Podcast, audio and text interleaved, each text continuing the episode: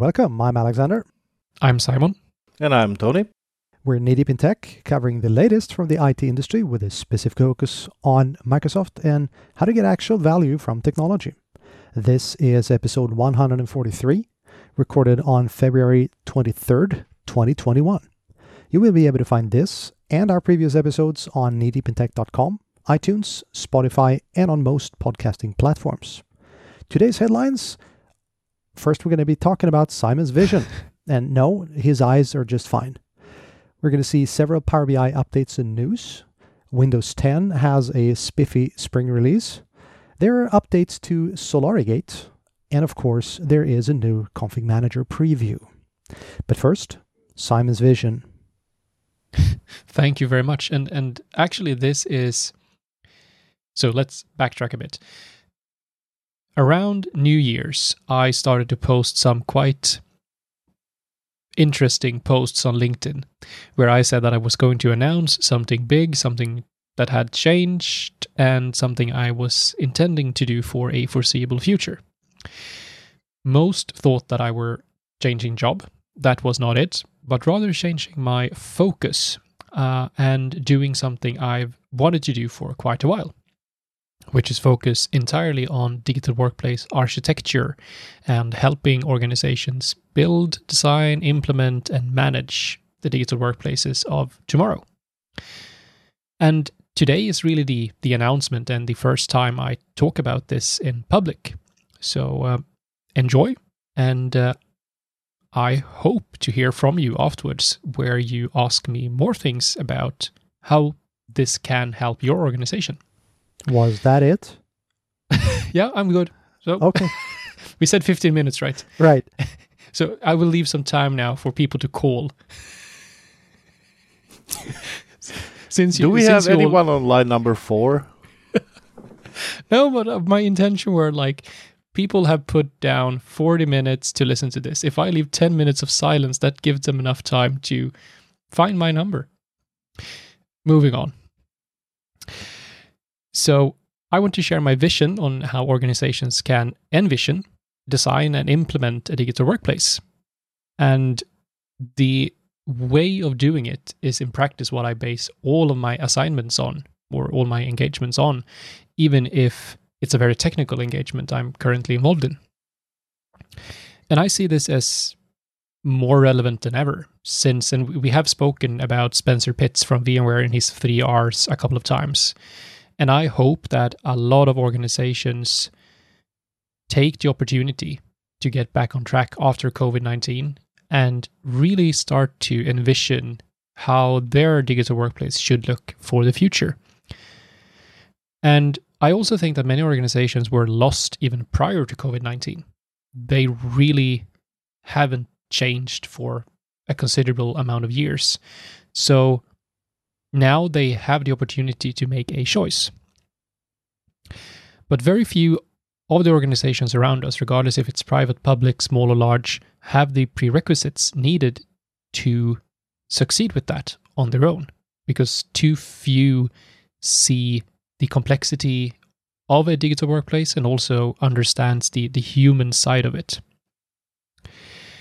So I will explain during the, the coming minutes what I see as prerequisites, what an organization should start to focus on, and my view on strategy, culture, design, and um, of course tie this back to a couple of technical applicabilities or applications of this vision uh, and focus that on Microsoft technology since we are a Microsoft podcast first and foremost.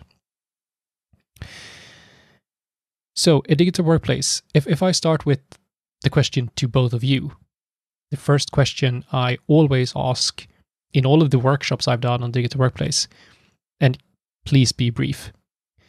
How does your dream digital workplace look?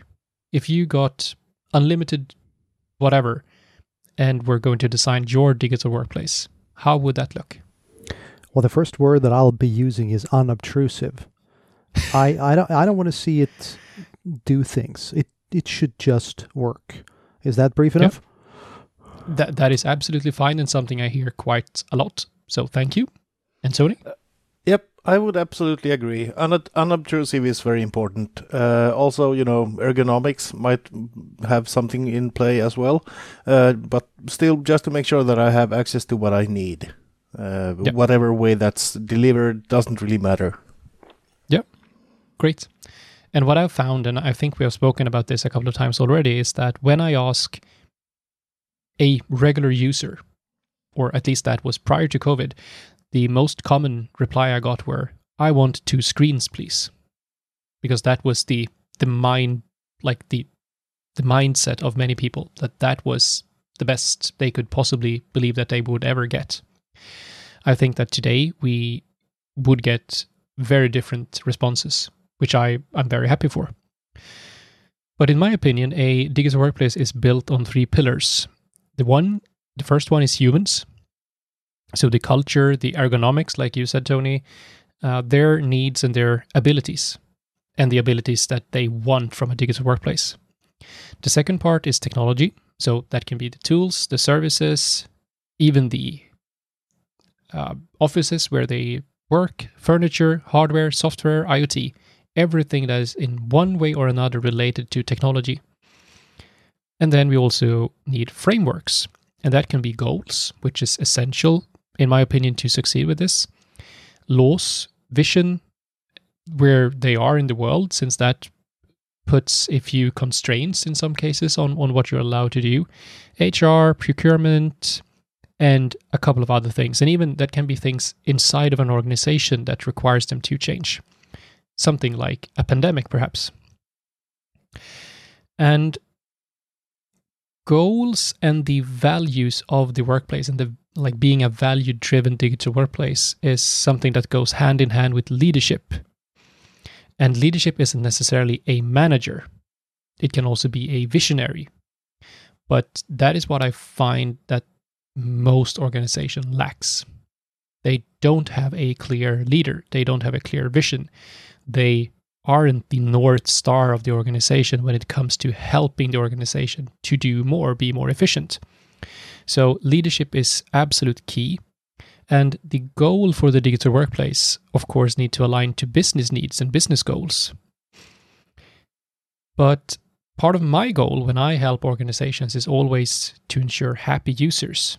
User satisfaction needs to be key because it doesn't matter if everything else is great if the users don't want what you provide them with. Like if you get a car that does exactly everything, but you hate how it looks and you don't like the smell of the leather inside of the car, then you won't care if it does everything else very, very well. And if an organization have a hard time setting the goals, start with headlines instead. And that's something actually a customer inspired me to do that they envisioned what headlines the newspapers would write about their digital workplace when they're done with their transformation. I'm not sure Things that SolarWinds really got the hang of that. they got headlines, but they didn't get the headlines they wanted. Oh, right. But all PR is good PR. Or I'm not so sure about that. they they they have a they have a global reach now at least. Sorry. So when you have the goals the values and in these three pillars in place it's now time to look at the right tools to achieve this. So you now know that we need to combine these three but how do we apply them how do we ensure that we are able to provide uh, digital workplace that fulfills or builds on these three pillars and fulfills the needs. And again, it's very non technical, to be honest. You need strategy. You need, again, that vision, the values, the guidelines, the regulations. You need the documentation in place. Then you need a design, which is the technical part. But that can also be just a translation of business needs. So I need to um, be able to sign documents, or we we can even make it simple. I don't want to be at the office to handle onboarding of employees. Okay, what is the last thing you need to achieve or need to get to achieve that? I the only reason why I go into my office today is so that the new employee can sign the contract. Okay, the technical translation of that is we need digital signatures. So that kind of design is absolutely needed and we also need a service catalog which is something that most of us likely will just run away from, but I've found that to be very useful in under explaining to an organization how the third aspect of, or the third tool, which I tend to use, works. And that is the personas. And personas can be both humans, uh, based on a ter- certain kind of role or group, but it can also be devices. So it can be we need a point of sale device, that is a device persona. But in most cases, it will be one or more groups that shares the same business needs.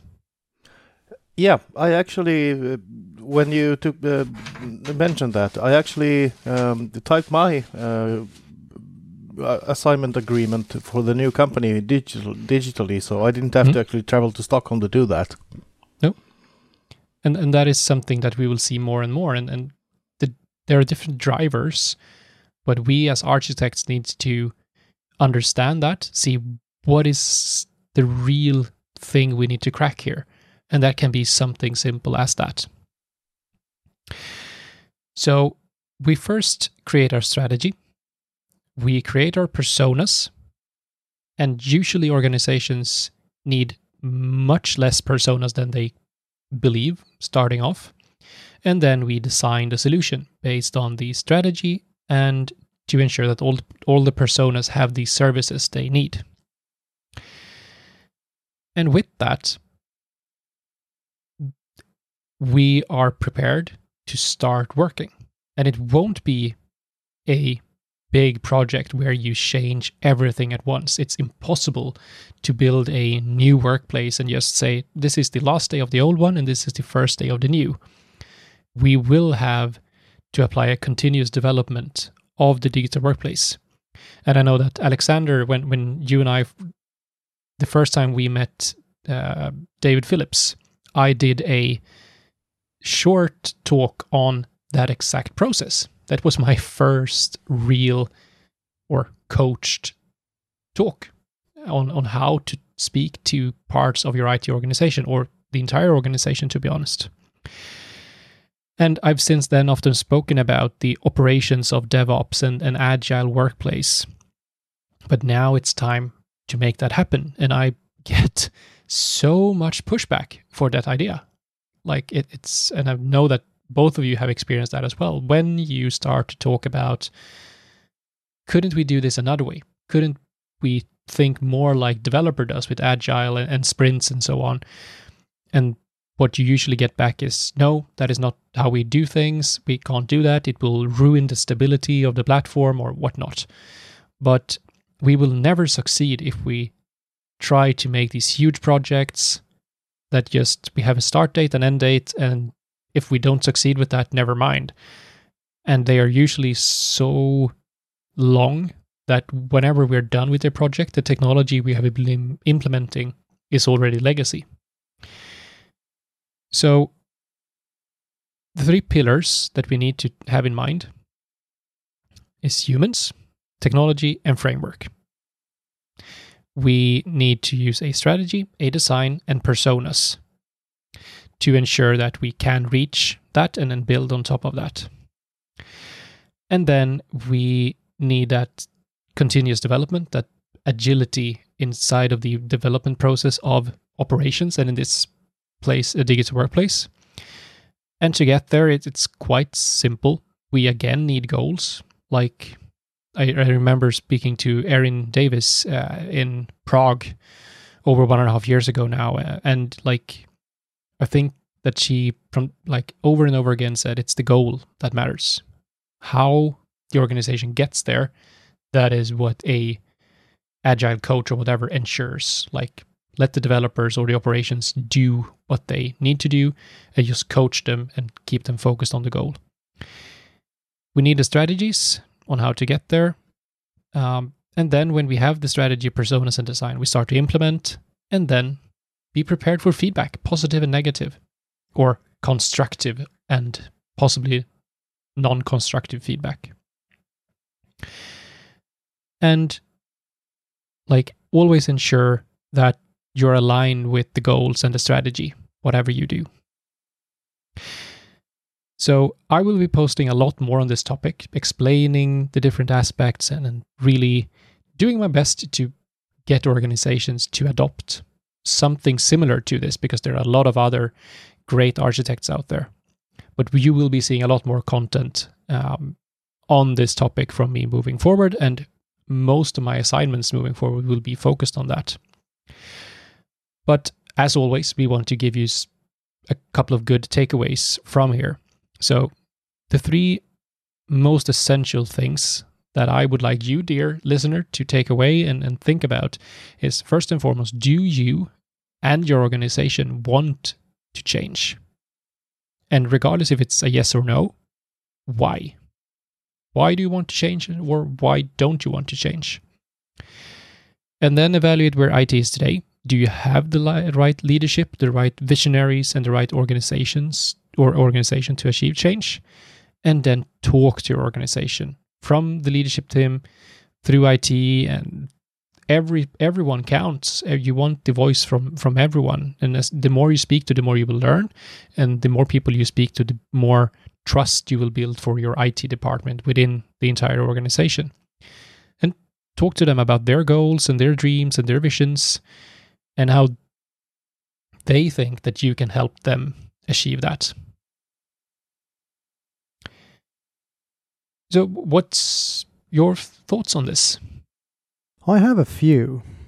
Um, Interesting. So for, for starters, it, it sounds like you're kind of trying to apply um, DevOps on work modern workplace, so kind of workplace ops, if you will. And mm-hmm. it, it, it's it's not the technical aspects, but it's more the the um, iterative approach to to getting stuff done. Would that be correct? That is the way to work with this. It's part of it's part of that transformation. I do see that there are a lot of things you need to do first. You need to set that strategy, you need to know your personas, but once you have the map, once you have the goal, then you can start applying it on an agile process or an agile culture. Absolutely. Do you find that the goal or the vision or such is a st- static thing, or is that something that needs to be reevaluated as you go along as well? The vision should be fairly static, but then you, of course, have different goals and you, you break that down in the end. But the vision should be a long term vision that won't change. What do you want to enable with the digital workplace? Then you have goals that will help you move closer to the vision but that's the entire thinking around a vision, in my opinion, that it should sort of be unreachable. Unreachable. Unreasonable. Yeah, I might, uh, yeah, I might also add that the strategy might change uh, from time to time as well. Absolutely. So that's that's not a static thing. No, no. The the strategy, how to get there. Like you, sometimes you need to redraw the map. Like you have your vision, you have a map which you start with, and then you try to reach that vision. And on the way, you achieve some certain goals. But then something happens. And then you need to take a step back, talk to your organization again. Maybe you did a big acquisition, maybe you did a huge loss. We don't have the funding anymore to do what we intended to do. What is the most essential parts that we should focus on now to still move towards the vision and towards the goal? And my, my final question which I'm I'm trying to f- uh, formulate in my head as I as I talk.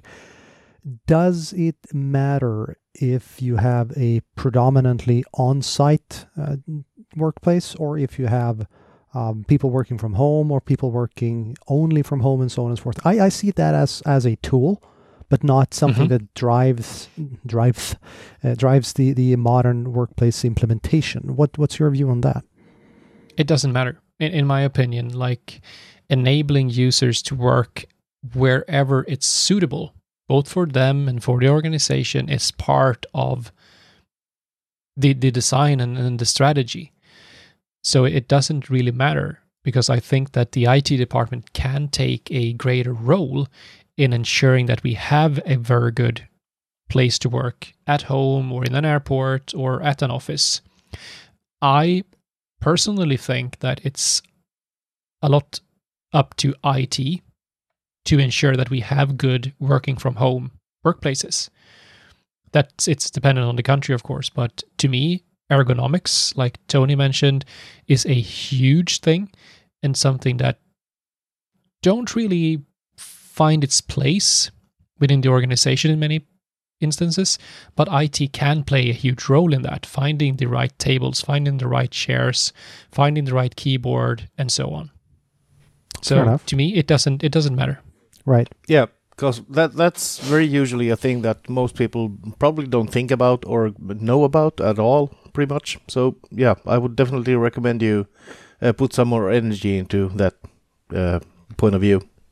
All right, that's interesting. And as you say, this is just the first step. You're going to be posting, or you you're you keep telling us that you're going to keep posting more uh, as you as you move along. I I have honestly been posting two articles on LinkedIn. Uh, one on the A and B team, and one on um, when Windows doesn't make sense, and and they are sort of connected to this, especially the AMB team but there will be more of that moving forward. I just have a little conference I need to take care of first. yeah, you kind of should have thought about that before it, it soared to what is it now, 1,500 people? 1,900. Yeah. okay. All right. So thank you so much for that one. I am eagerly looking forward to everything you're going to be writing because while this is not my wheelhouse, it is very much it it's basically what I've been talking about for years when it comes to yeah. BI. You cannot just go, "Oh, let's implement BI." You're going to find yourself in the ditch. So, iterative, yeah. uh, listen to people and always place the people first. Going to be going to be awesome. Yeah, yeah and, and and in all fairness, like I work in this area but it's as applicable. Everything I have for digital workplace is applicable to a infrastructure project or a data project as well. Like strategy, how to get there. What is your goal? What is your vision with being data driven? Just don't do data for the sake of data. No, and then you know what the most depressing thing that I find in this conversation is? Me? No. Well, yes, but no. Good one. No, I find that we keep having it. For the last 20 odd years, I've basically seen the same discussion. We need to have goals. We need to uh, know the answer to the question why. We need to have a vision. Why on earth is it so hard? But it is. And I don't and, and think I, we're I, going to be able to solve that today. But I, th- I think I know why. Oh. And we'll move on now. Yeah. It's leadership. Honestly, like no one in, in, in I work in a number of organizations today. And what every single one of them lacks is a visionary or a visionary leader or someone that takes responsibility. Someone is that is bold enough to stand up and say, I'm ready to listen and this is my vision for moving forward.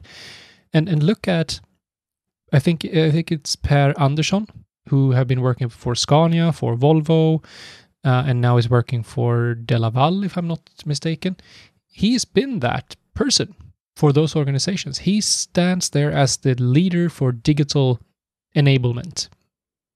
And I think that is what really prevents organizations from being successful. Someone who is bold enough and strong enough to take that role and lead really prevents an organization? Yeah, strong, yeah. strong words. Very strong words. Yeah, absolutely. I, I like. I have at least three organizations I work with today, not in that role. I, one of them I do work in this kind of role, but two others I don't. And that is what preventing them from moving ahead with their digital workplace initiatives. because Oh, they the don't. lack of a, a leader, not the Yeah, yeah. leader. no, sorry. Okay, just Sorry. checking. You, you will have to edit that in later. I think so. All right, we digress as we generally do.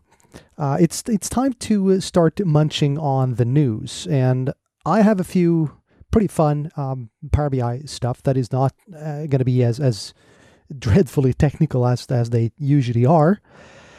And the first one is well, I I don't even know what words to use. Fantastic does not start to to explain it. So the Italians are at it again. Marco and Alberto, out of absolutely nowhere, came up with, oh, we just did a new kind of site. So dax.do, as in do. It is a sandbox for anyone who wants to learn or work or just test out some DAX. You don't need to download anything and you can run any DAX code and you can just try out things even if you don't have a Power BI desktop, even if you don't have any data, it doesn't matter. You can just write the DAX and test it out on their sandbox. It is completely free. You can link to any DAX code that you make. So if you want to embed it into, um, for instance, a blog post or whatever, that's why they built it in the first place. It is just there. It is a phenomenal resource for anyone who wants to really play with DAX. And they already have their uh, their kind of an encyclopedia when it comes to DAX, and they're going to be working on integrating DAX.do into that. So that's just just a phenomenal resource. Um, when it comes to resources, uh, Power BI data flows can now display query plans. It can be kind of difficult to see, or it used to be kind of difficult to see what a data flow would actually do with the query that it, it's trying to um, to run.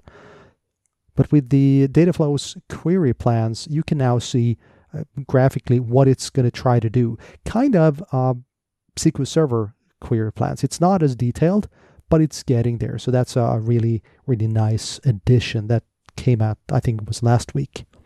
So just to me now, I see that you write a a code snippet, a query. Mhm. Is query plans where you basically see that query visualized and like I will get this data from this table, or or how does it how does it look? What can you gain from viewing it? You can see um, if something is not folding as it should, i.e., you're pushing the predicates down to the the database. You can see where you're joining and, and unioning um, data, for instance, Ah, and okay. basically get a get a feel for what is what are the steps that the optimizer is going to need to do in order to give you the data that you you're asking for. Cool. And what's also very, very cool. So the PASS organization folded um, a couple of weeks back. Um, I mentioned that a few times. And Redgate stepped in and bought the um, the the old resources. And they, for instance, took the uh, the the Pass Pro content that used to cost a lot of money and put that on YouTube for anybody to see, which is a f- amazing thing to do. But Microsoft was actually bidding with Redgate or, trying to outbid Redgate to get the old pass stuff. Now, they didn't. But they did they they, they didn't stop there. It, it didn't stop them for from uh, from actually putting their their idea into um, into practice. So they have started the Azure Data Community Gateway, which is um, well, as it sounds, it's it's kind of a gateway where anyone who's running a, a data um, user group or, or data community can uh, put their stuff into. It's a blog uh, hub. It's a link hub. It's kind of the the really old school uh, portals. Now, Simon, you're you're too young to know this, but yes, we used to have portals where you added links and stuff. So that's what the data community gateway is. It has just started. Um, I, I'm pretty sure that they're going to be uh, adding more to it as as we go on. Power BI is the sixth consecutive year leader in the Gartner Magic Quadrant, and that's pretty interesting. Um, I mean, staying the leader in the Magic Quadrant for six consec- consecutive years is pretty impressive. The main um, competitors are Tableau and Qlik, but we are seeing uh, Google Looker, for instance, starting to come up as a challenger, and um, uh, ThoughtSpot, and, and so on and so forth. We, we're going to see where they end up. But I had an interesting, or I, I I've witnessed an interesting conversation the other day. What is it that keeps you in the leader quadrant? Well, it turns out that it is very heavily skewed towards AI infused decisions and that kind of decision making. And Microsoft is adding both um, actual AI, as in you can add your own machine learning algorithms, and also the the um, automatically generated the auto ML stuff, and that is, uh, according to Gartner, where the future is heading. I'm not entirely sure that I agree, uh, because the the um, the potential is there, but the implementation today has quite some ways to go. Can I just ask you one thing? Yes. Because I find this so interesting. Do your customers care about Gartner? That is a great question. And yes and no. Uh, do they look to Gartner when they're choosing their tool? Well, it depends on who you're asking. The C-level executives, yes, they do. They they want to have a validation that they're choosing the right product. But at the end of the day, it's it's going to be a race between Qlik, Tableau, and, and Power BI. So, yeah, they really can't go wrong with either choice. Um, as you move t- downwards in the, organization and your your goals or visions become more uh, oriented towards reality, if you will, then it instead turns to what can these tools offer. So in that case, Gartner kind of goes out the window, and and documentation and, and, and feature set is more important. Yeah, I just find it interesting because that's a conversation I've actually been faced with a couple of times with MDM when when Intune weren't one of the leaders. That okay, we are not going to choose that because we aren't a leader in the quadrant, and that was usually also an argument from the at that time leader of the quadrant that you should choose us because we are the leader. So it's an interesting discussion, and I have while I've been growing up while I've been getting young or uh, younger, not younger, older, uh, I've started to realize the good things about Gartner, but it's still quite interesting how important that is for the decision making, for good and for bad. True. It's not a technical discussion, it's a people discussion. And the uh, being able to say that we um, employ the, the leader in whatever tools that we are using, it does bear some weight in the uh, executive suite. Yeah. And finally, the Power BI February update just dropped, like literally just dropped just a few minutes before we started to uh, record. And what's different between this one uh, than the, the other ones is th- this one is generally uh, about an, uh, updates. So they, they're fixing and, and, and tweaking the already existing ones. But there was a small thing kind of hidden that if I had scrolled faster, I wouldn't have seen it. But it is a huge thing. So Parquet is a highly compressed columnar data store format that is fantastic when it comes to storing large amounts of, of text to data. Parquet has not been available as a data format previously. It's, only been available in um, in uh, data flows. As of the February update to Power BI Desktop, you can now access Parquet files through the Power BI Desktop, and that is an enormous, enormous thing because now you can talk straight to an Azure Data Lake storing Parquet files. You do not need to go through the hoops of having a Synapse on demand pool reaching into the uh, the Parquet files, and then you access the on-demand pool through Power BI. So it is a huge change, and it did, did not get anywhere near the, the press that it should have gotten. Awesome. Tony, you had a feature in the upcoming Windows 10 Spring update that you're very happy to see? Uh, that is very much correct. Uh, so, uh, the upcoming spring update uh, contains a feature update which enables you to have a multi camera support for Windows uh, for Business Hello, or Windows Hello for Business, sorry.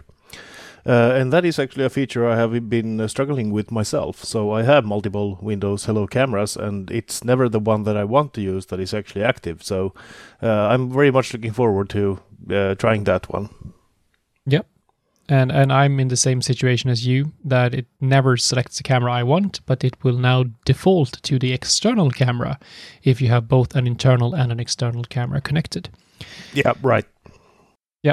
And and speaking about that, the naming and apparently they are now in agreement of the naming of the spring updates. So that will be 21H1 and that will be delivered in the same way as the former fall updates. So this will be a very very quick update for anyone running 2004 or 20H2.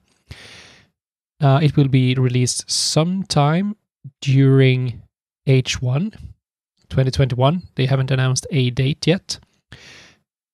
And apart from the Windows multiple Windows Hello cameras, I also found one other aspect very interesting. They will be bringing improvements to WMI and group policy. So the group policy service and the Windows Management Instrumentation service will get updated uh, with performance improvements to support remote work scenarios. End quote. And that is likely the first time in a very, very long time someone had looked at WMI and group policy. Yeah, that was my comment as well. I mean, come on, group policy improvements still? Like, what, 20 plus years later? That's pretty impressive. I'm looking forward to that.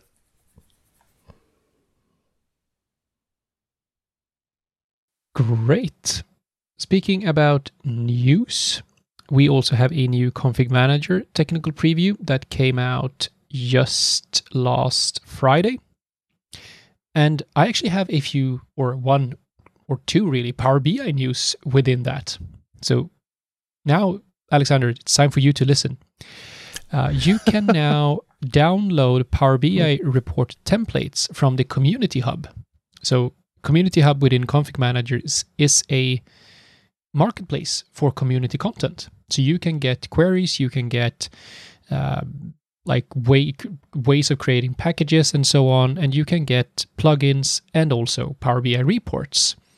So you can basically publish your report within the repository, and anyone can download your Power BI report.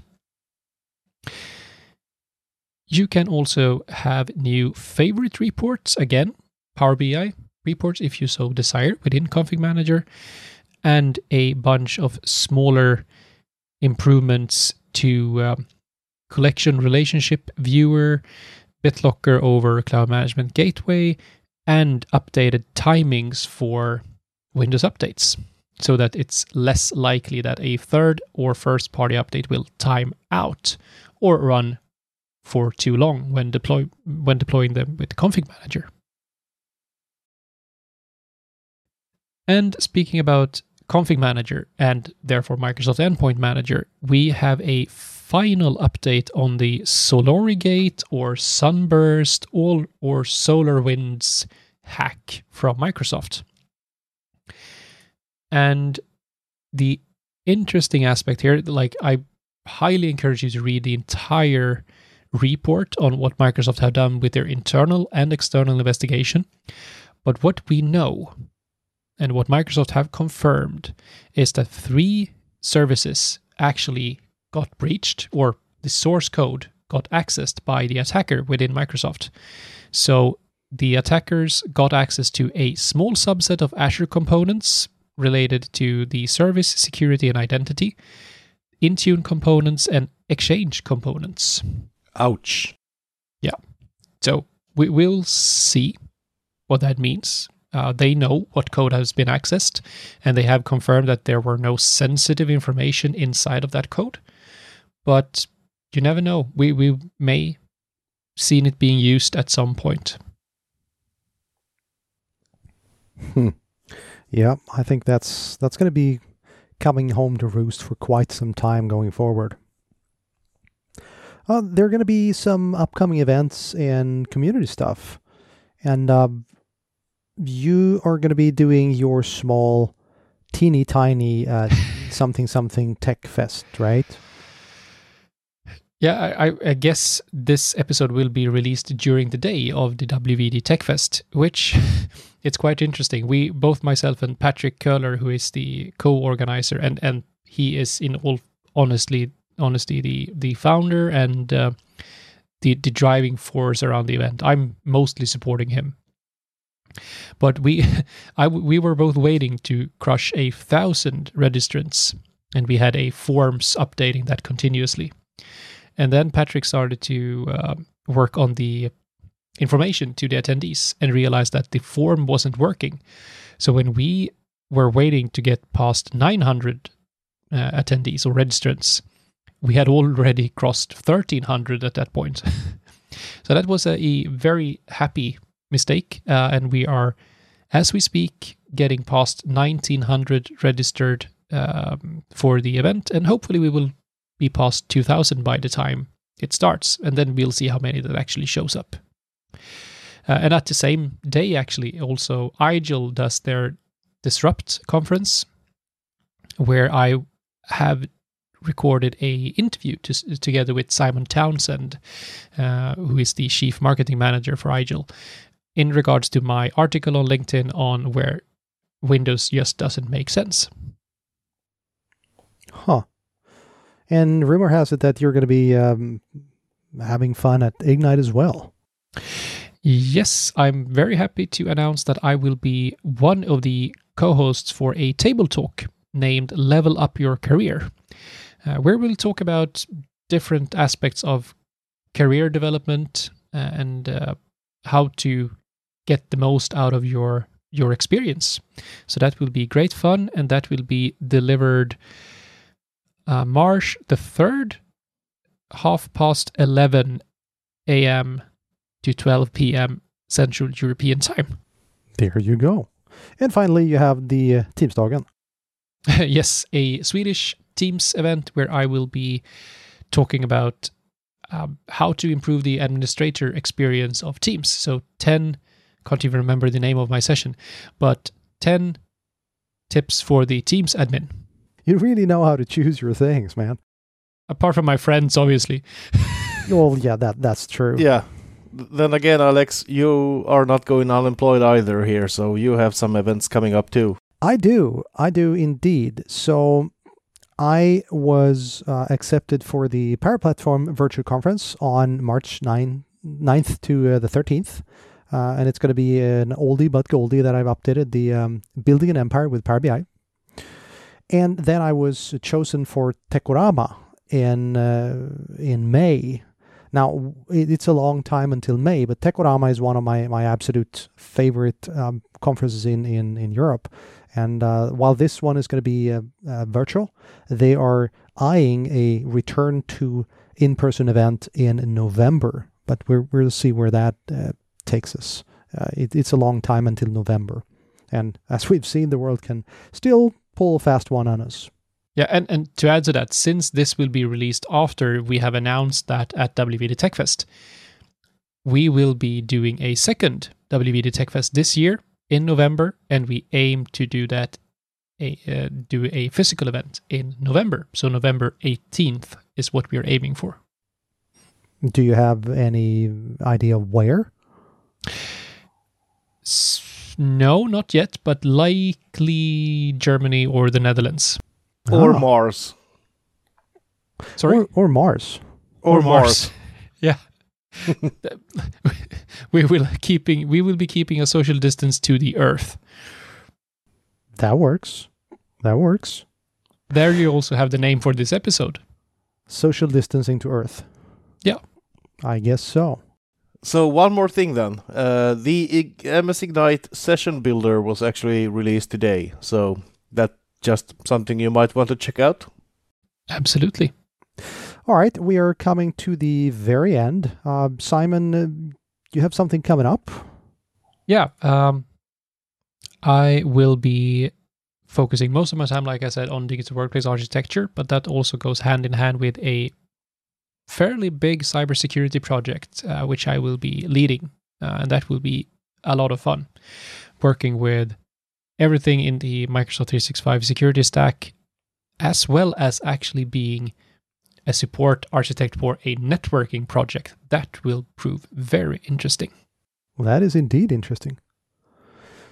And I can just mention um, the reason my, my audio is not as the way it usually is. I am stuck, or stuck, well, yes, I'm stuck in Hudiksvall, which is uh, 550 kilometers north.